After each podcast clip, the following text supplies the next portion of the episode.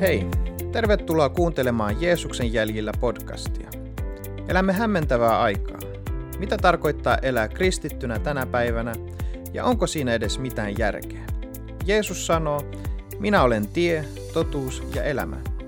Meihin vaikuttavat monet äänet, mutta miten tunnistamme sen hyvän paimenen äänen, joka antaa meidän elämällemme suunnan ja tarkoituksen? Tässä podcastissa pohdimme teemoja, jotka vaikuttavat kristittyjen elämään yhteiskunnan paineen keskellä. Miten uskomme voisi kasvaa lujaksi ja koetuksissa kestäväksi? Minun nimeni on Spiros Vampoulas. Ja minä olen Hannu Kaakinen. Ja minä olen Arno Alajoki. Ja toimimme tämän podcastin isäntinä.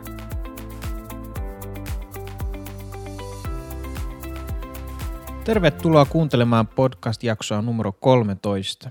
Ennen kuin menemme päivän aiheeseen, niin jos koet, tämä podcast on ollut sinulle rohkaisuksi, niin muista jättää tästä palautetta ja jakaa tätä eteenpäin kaverille.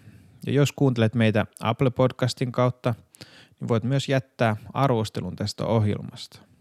Tämän päivän aiheena meillä on hengellinen erämaa.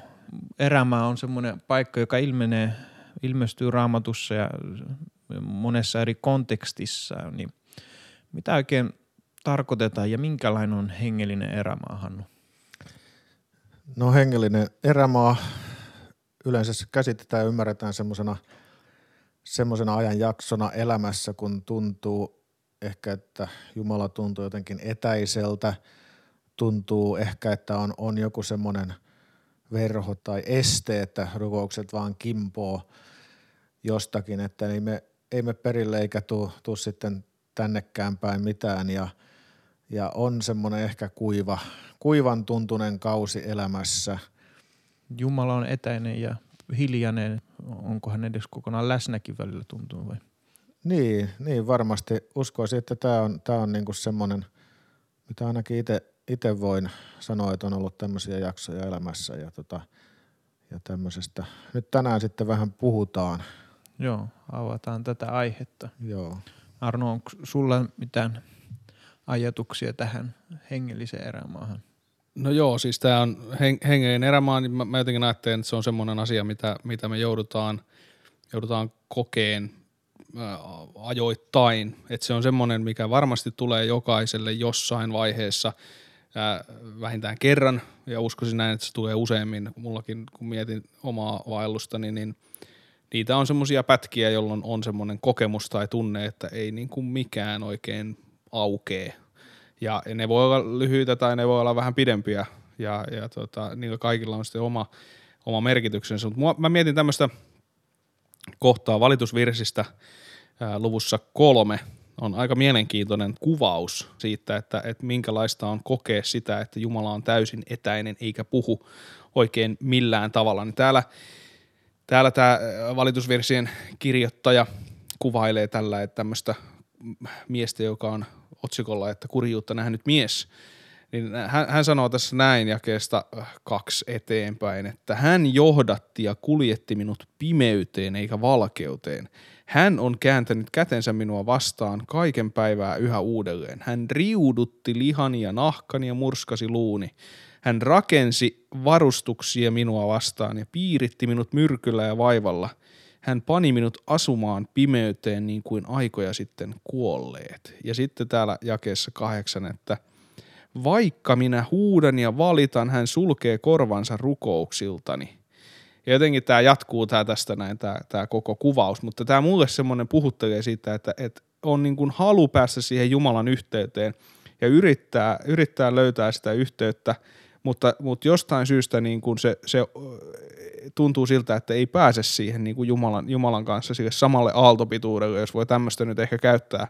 Niin jotenkin se, se, se, se, se niin kuin on, on mulle se semmoinen kuvaus tästä. Psalmeissa löytyy samantyyppisiä niin kuin kuvauksia siitä, että, että miten, miten Jumala tuntuu joskus etäiseltä, vaikka hän ei todellisuudessa olekaan, mutta mut meillä voi olla semmoinen tunne. Että ehkä se erämaa niin kuin jossain määrin on, on tämän tyyppistäkin. Hmm tähän kohtaan olisi ehkä hy- hyvä tehdä kysymys ja ehkä selventää, että johtuuko tuommoinen tilanne, niin kuin tuossa valitusvirsissä nyt tulee esiin, että Et varmaan hyvin usein ajatellaan, että se johtuu jostain synnistä, joka ihminen on tehnyt, niin kuin Jobin ystävät, että voiko se vaan olla, että ei ole mitään varsinaista syytä sille. Joo, kyllä mä näin ajattelisin, että siis voihan se olla, että on joku asia. Tietysti valitusvirrat sijoittuu semmoiseen, semmoiseen niin kuin ajankohtaan ja, ja puhuu Israelin kansan niin kuin tilanteesta, jossa on ollut, ollut tottelemattomia Jumalaa kohtaan ja Jumala on sitten, sitten tota noin etäännyttänyt ehkä itsensä kansan, kansan niin kuin luota että se, se liittyy tämän tyyppiseen niin kuin ajankohtaan, mutta, mutta mun mielestä siis on, on hyvin paljon semmoisia ajanjaksoja, jotka eivät ole niin kuin suoraan, niin kuin niille ei mitään tarttumapintaa siihen, että sä olisit tehnyt jotain väärin. Et vähän niin kuin sä sanoit, tämä Jobin tilanne, jossa hän joutui kärsiin asioita, joita hän ei, hän ei ole niin sanotusti ansainnut, mutta kyllä se, kyllä se, niin kuin, se, se erämaa jakso ja erä, erämaa vaihe, niin, niin tota noin, ei, ei se ole mikään semmoinen, että se on sen tähden – nyt, nyt että sä olisit jotain tehnyt, vaan ehkä siellä on niin joku semmoinen asia, mitä Jumala haluaa sulle opettaa, jota sä et voi oppia ilman, että sä käyt läpi semmoisen erämaajakson. No tota, minkälaisia henkilökohtaisia kokemuksia, siis puhuttiin toisesti aika selväksi, että tämmöinen jakso uskoa elämään tulee jossain vaiheessa ja meidän tulee odottaa, että sellaista, niin minkälaisia kokemuksia teillä, teillä on ollut siitä ja miten kuvailisitte sitä – paremmin, minkä pituisia ne oli, miten, miltä se tuntui. Niin, no mun on oikeastaan jälkikäteen vaikea niin kuin yksilöidä tarkalleen, että missä kohdassa mun elämää niitä on ollut ja minkä pituisia. Mä tiedostan hyvin vahvasti, että niitä on ollut. Mm. Että se on ihan selvää, että on, on, on ollut mun elämässä jaksoja, että Jumala tuntuu etäisemmältä – mutta ehkä tää, niin nämä kokemukset vaihtelee hyvin paljon yksilökohtaisesti, että tästä mulla itselle tuli mieleen tämmöinen tunnettu henkilö kuin Mooses, josta raamatussa puhutaan ja jolla on aika keskeinen rooli siinä Jumalan suunnitelmassa. Jumala oli hänet valinnut, valinnut jo varmaan ihan hyvin pienestä pitäen, niin äh, ennen syntymäänsäkin jo todennäköisesti tähän – tehtävään vapauttaa Israelin kansa sieltä Egyptistä ja moni muistaa Mooseksen tämmöisenä suurena kansanjohtajana, joka johdatti kansansa ensin ulos sieltä orjuudesta ja, ja sitten viimein kohti luvattua maata. Ehkä joku muistaa hänen varhaisesta lapsuudesta sen, kuinka hän pelastui siltä raivosalta lasten murha operaatiolta, mikä kohdistui kaikkiin nuoriin poikalapsiin. Hän, hän kellui, hänet laitettiin Kaisla koriin ja, ja Faaraon tytär löysi hänet sieltä.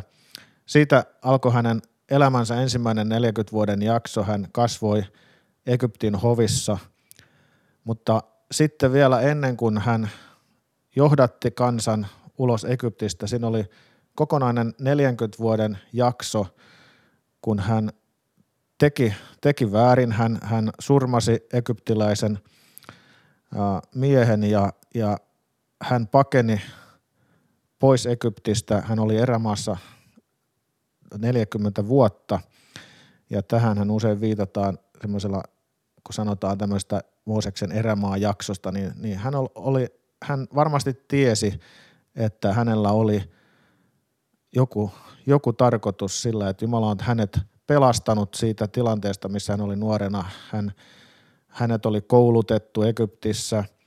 Hän, hän oli vahva tunne, että hän kuului kuitenkin siihen omaan kansansa, valittuun kansaan.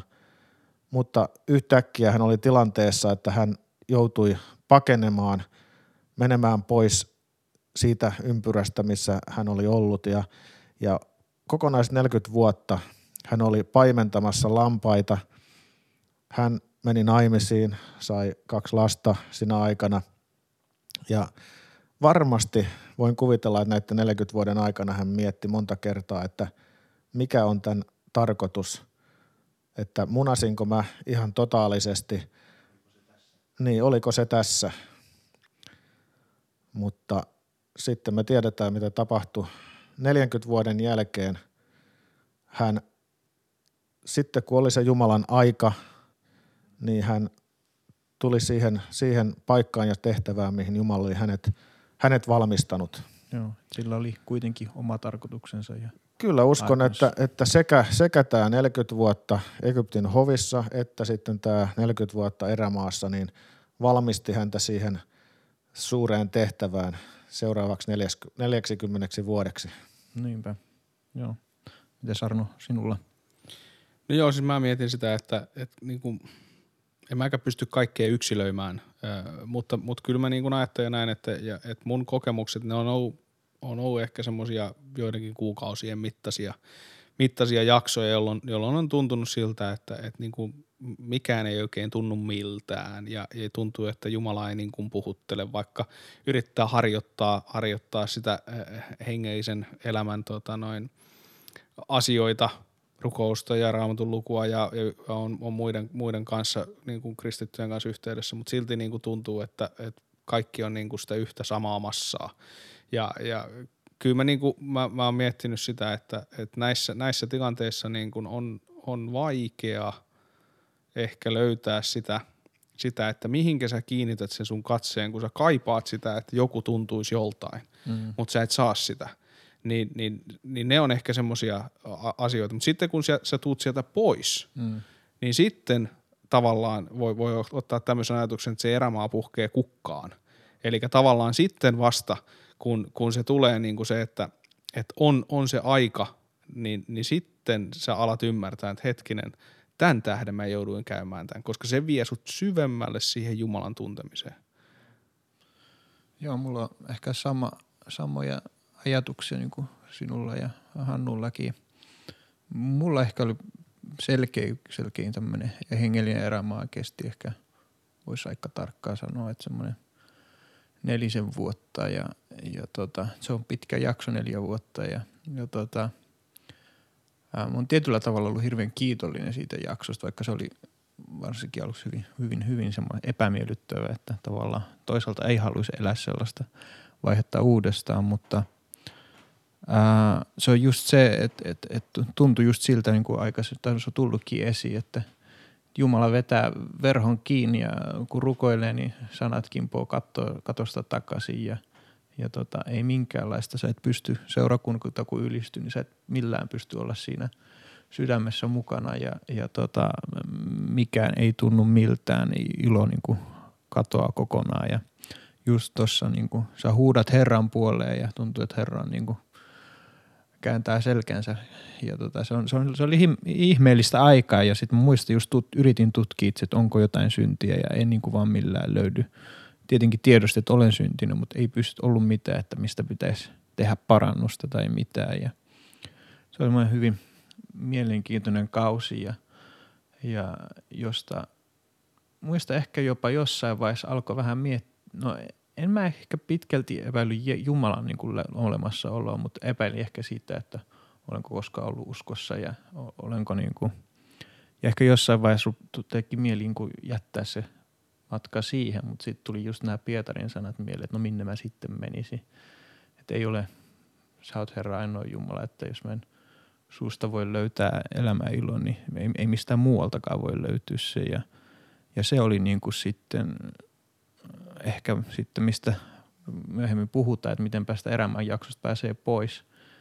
Mutta tavallaan siinä tilanteessa Jeesus muuttuukin paljon tär- just se, elämä, se, se tärkein asia elämässä muuttuukin Jeesukseksi. Tai Jeesus on se elämän tärkein asia. Se oli ihan jotain.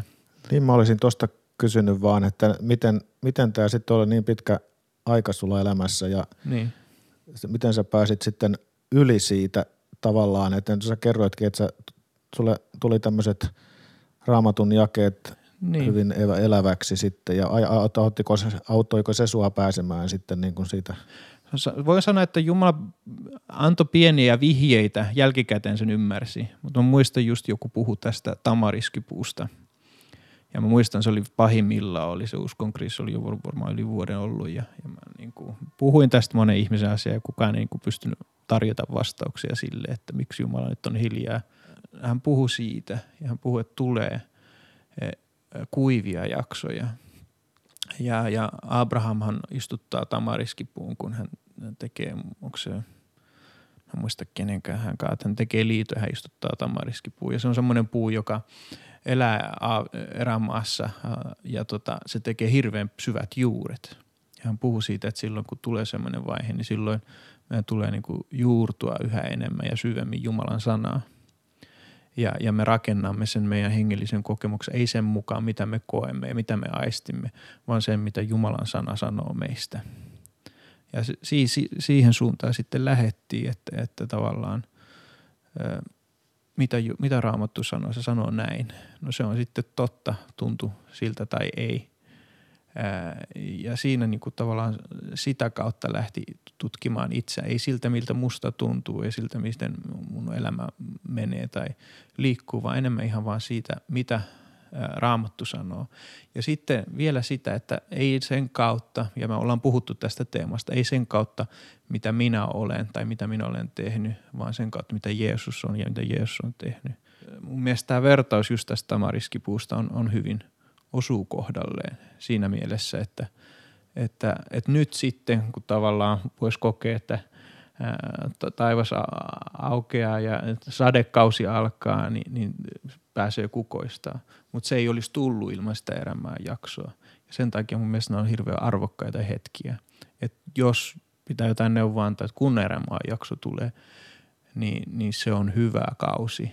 Ja se on just semmoinen kausi, jolla me opimme Jumalan armosta kaikista eniten.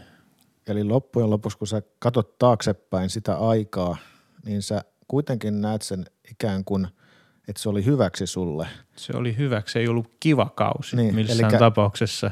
Eli ikään kuin tämä tamariskipuumista mainitsit, niin sä koit, että sä opit tavallaan kaivamaan ne juuret syvemmälle sinne Jumalan sanaan ja, ja hänen läheisyyteensä ja sieltä rupesi löytymään Kyllä. sitä ja samaan aikaan sä, sä huomaat, että se elämän ilo ei voi löytyä mistään muualta – tai sä, voi tulla just se kiusaus, että lähtee hakemaan sitä ää, iloa jostain muualta mahdollisesti.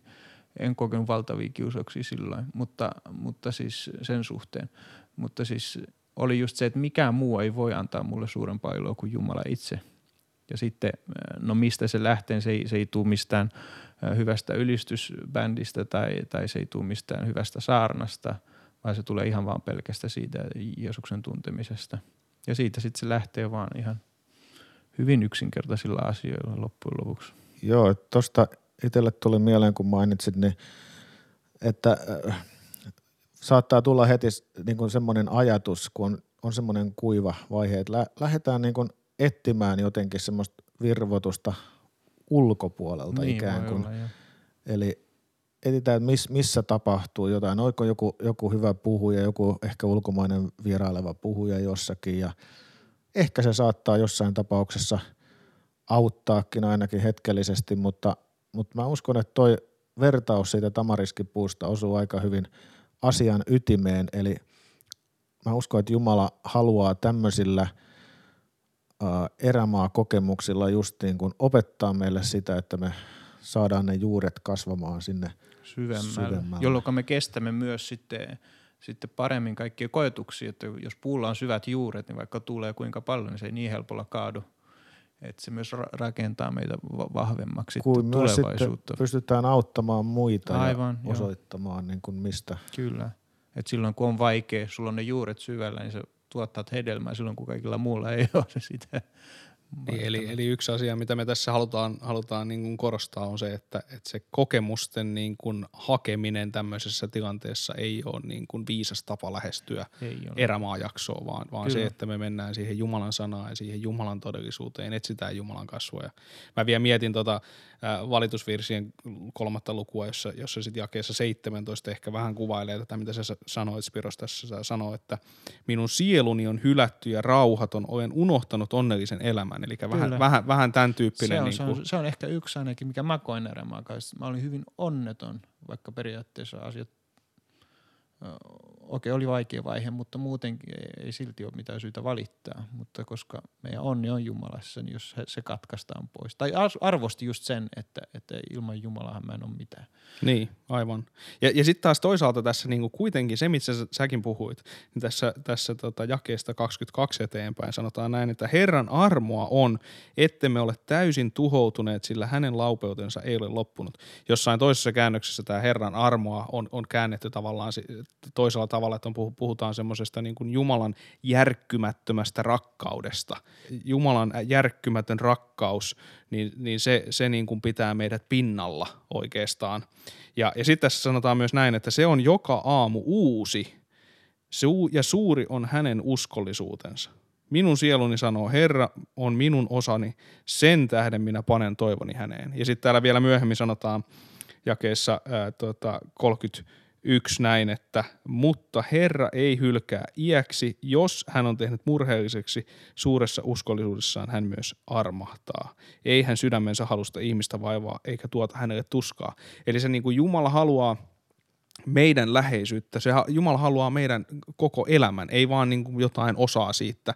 Ja joskus Jumalan täytyy viedä meidät semmoisiin paikkoihin, että me ymmärretään, että vain ja ainoastaan hänessä meillä on niin kuin kaikki elämä koko se, mitä me elämässä koskaan kaivataan. Että vähän se, mistä sä nyt tässä Spiros jo, jo puhuit, että, että jotenkin tämä on niin kuin mun mielestä sitä, sitä, tota noin, sitä syvyyttä, mitä ehkä me, me tarvitaan. Me ollaan puhuttu tässä tämän, näissä monissa jaksoissa ja tämä koko niin kuin podcast on lähtenyt siitä ajatuksesta, että, että miten me löydetään niin kuin sitkeä ää, usko, joka tota, kestää niissä elämän koettelemuksissa, niin juurikin näistä asioista me oikeastaan niin kuin halutaan puhua. Ja, ja, ja tämäkin jakso niin oikeastaan tästä, tästä teemasta, että miten me eletään sitä sitkeää, koetuksessa kestävää, lujaa uskoa todeksi, joka ei kaadu siinä elämän tuulten ää, tota noin myllerryksessä, vaan pysyy ja on juurtuneena äärimmäisen syvälle sinne, niin kuin sä tästä, mun mielestä mä tykkään tästä tamariskipuu ajatuksesta, on niin kuin tosi,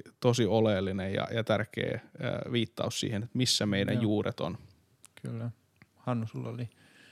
Joo, tota, Arno, sä kerroit tässä semmoisen pienen tarinan, mikä mua, mua kiinnosti kovasti – erämaassa suunnistamisesta. Se oli mulle vähän, vähän uutta tietoa, niin tota, haluaisitko tähän ihan lyhyesti kertoa sen, miten erämaassa suunnistetaan ja tota, miten se sun mielestä liittyy tähän erämaan jaksoon?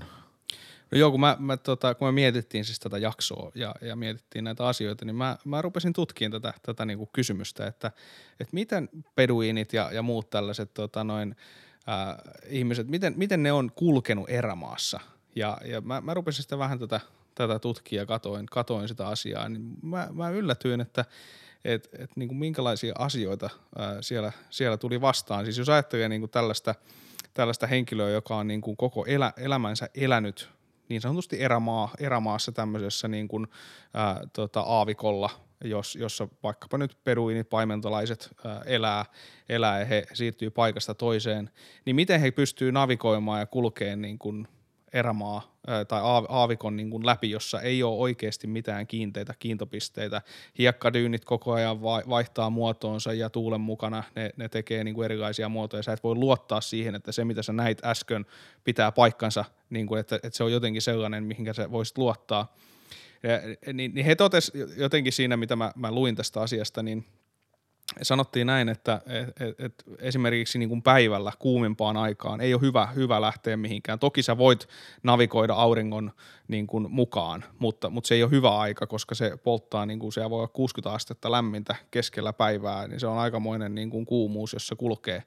Ja, ja, ja, ja tavallaan niin kuin se on se, se yksi asia, mutta siis sitten se, miten, miten he niin kuin on, on oppinut kulkeen, niin heillä on se, tavallaan se yksi asia on, että he kulkee niin kuin ehkä mieluiten yöllä – koska yöllä sulla on tähdet taivaalla, josta sä voit, voit tota noin, navigoida ja he tietää, mitkä tähdet on missäkin kohdassa. Ja, ja jos joku tähti, tähti tota noin, kuvio on, on esimerkiksi maapallon niin kuin suhteen se on jotenkin, ei horisontin takana tai ei näy, niin on muita tähtiä, mistä ne tietää, että okei, mä hain sen seuraavan, seuraavan kiinteen pisteen, josta mä voin navigoida. Mutta sitten se niin kun ehkä se oleellisin asia oli se, että heillä ei ole mitään karttaa, ei ole mitään kompassia, millä he on kulkenut, vaan heillä on se, niin kun, he, he tuntee sen niin kun, omat taskunsa. Se kartta on siellä heidän päässä. Vähän niin kuin se ajatus, mistä me on puhuttu tässä näin, että, että se raamatun tunteminen, raamatun Jumalan sana on meidän sydämessä, meidän päässä, meidän mielessä. Eli se on se, se meidän niin kuin tapa kulkea sielläkin, missä ei ole niitä kiintopisteitä, niitä asioita, joissa, joita me voidaan, voidaan katsoa, että, että näiden mukaan me nyt niin kuin mennään tässä eteenpäin. Ja toisaalta osa ajasta on hyvä vaan olla paikallaankin. Et ei, ei hekään niin kuin koko ajan liiku, eikä lähetä silloin niin kuin päivän kuumempaan aikaan sinne hosuun, koska se ei johda mihinkään hyvään, vaan, vaan ollaan viisaita, että milloin kuljetaan eteenpäin, milloin otetaan sitä, niin kuin ollaan siinä paikallaan ja levätään. Et, et tavallaan niin kuin tämän tyyppiset ajatukset mulle tästä, niin kuin, kun mä tätä mietin ja, ja vähän, vähän pohdiskelin tätä erämaa-asiaa, niin nämä tuli itselle mieleen. Joo, eli siis voidaan niin kuin verrata sitä, että – me tiedetään, että näitä erämaa jaksoja tulee aika ajoin.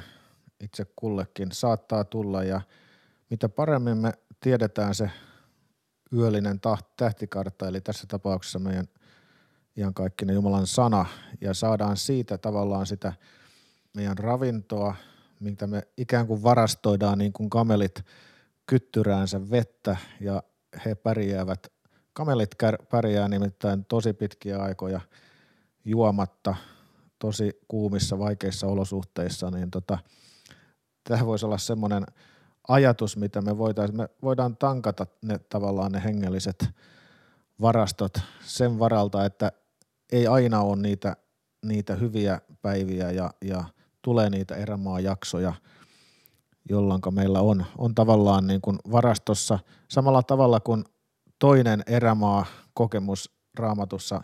Muistaan, kun Jeesus oli erämaassa 40 päivää ja lopulta tuli vihollinen, joka kiusasi häntä.